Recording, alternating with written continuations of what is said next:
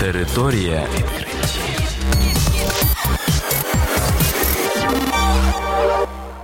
Це програма Територія відкриттів. Кілька слів про новітнє та надзвичайне. І я, ведучий Богдан Нестеренко. Вітаю вас, шановні слухачі. В цьому випуску ви дізнаєтесь про таке.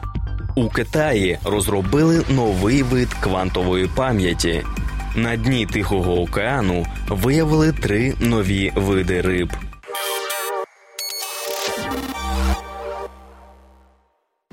У Тихому океані в Атакамському жолобі біля західного узбережжя Південної Америки знайдено три нових види глибоководних жителів. Про це повідомляє Daily Mail з посиланням на сайт університету Ньюкасла. Знахідку виявила велика група з 40 учених з 17 країн. Знахідки віднесли до сімейства ліпарисові морських слимаків. Тимчасово морських мешканців назвали рожевий, синій і фіолетовий.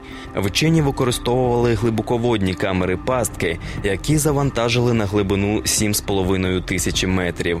Виявлені створіння відрізняються від жителів верхніх водних шарів. У них немає великих зубів і луски, а також вони напівпрозорі. Якщо підняти риб на поверхню, вони сильно нагріються і розтануть, відзначають вчені. Фахівці зловили тільки один екземпляр, який ретельно досліджують.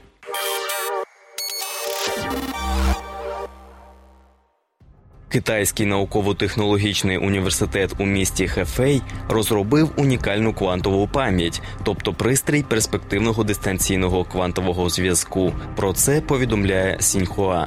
Новий пристрій називається мультиплексною твердотільною квантовою пам'яттю з множинними ступенями свободи. Зараз відстань, на яку можливо надійно здійснювати квантову телепортацію фотонів, обмежується сотнею кілометрів. Варіант з використанням пристрою для зберігання квантової інформації дозволить забезпечити квантовий зв'язок на більшу відстань.